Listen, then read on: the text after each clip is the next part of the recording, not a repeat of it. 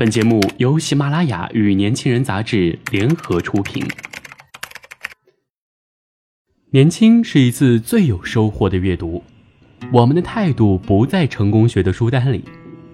年轻人，年轻人 FM，让你杀死那个无聊的自己。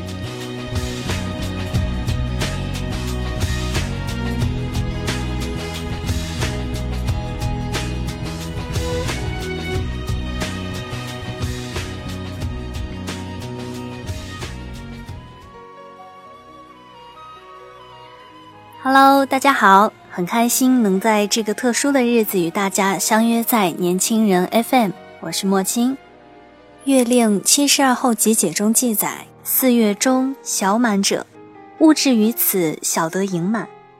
今天就是夏天的第二个节气小满，今天也是一个充满爱的日子。大家不要忘记，在今天向你爱的或爱你的朋友、亲人、恋人说一句“我爱你”。那么好了，回到正题，今天要与大家分享的文章是：假如是个小偷，他偷走了你的坚持。在新城能把人煎熟的二零一二年夏天，我每晚只能睡三到四个小时。早上热醒了就去跑步，然后背着大大的书包奔赴图书馆负一楼复习考研。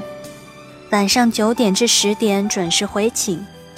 四十分钟的路程，穿过师大校园，再穿过湖大校园，黄灯接替从香樟树的枝叶间漏下斑驳的光影，整个人像是一颗榨干了的果子。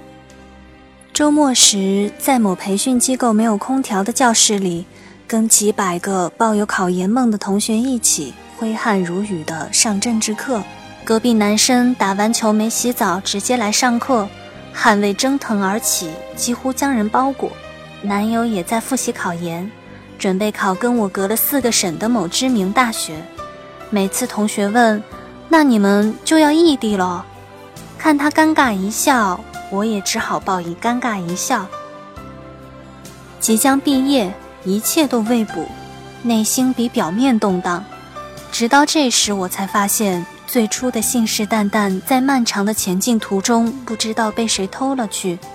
问自己的问题，也由要朝哪个方向努力，渐渐变成了还能不能坚持。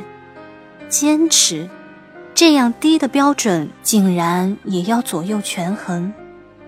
而事实证明，凡事并不是坚持就一定能有一个圆满的结局。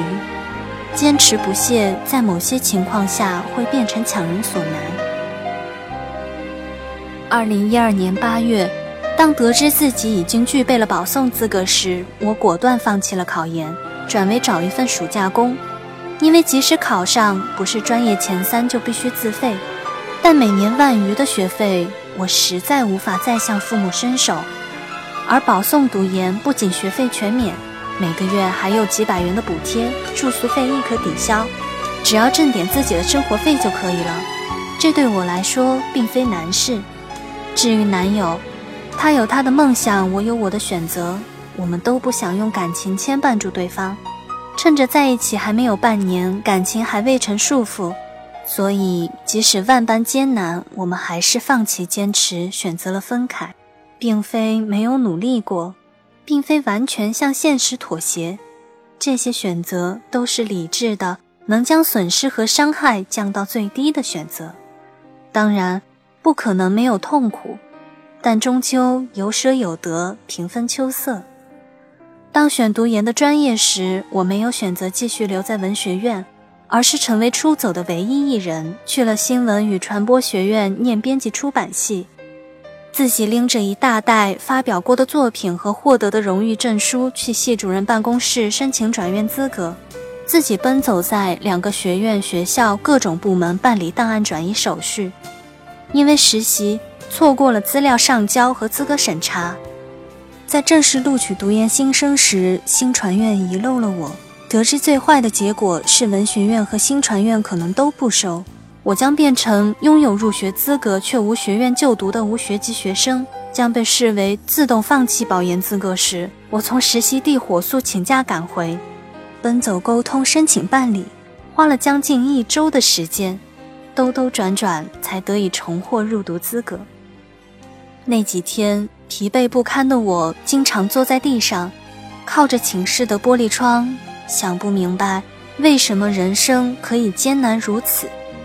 但第二天醒过来，又要元气满满的去尝试，最终皇天不负有心人。假如生活偷走了你的坚持，首先要看看自己努力的方向是否正确，是否从心所愿。如果不是，换一个方向努力，确定是之后再坚持不懈也不迟。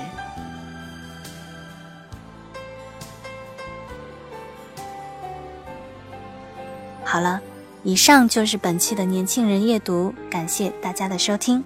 了解更多信息，请关注我们的微信公众平台 UC 九八一，或直接搜索“年轻人”。最后，祝大家节日快乐！我们下期再见。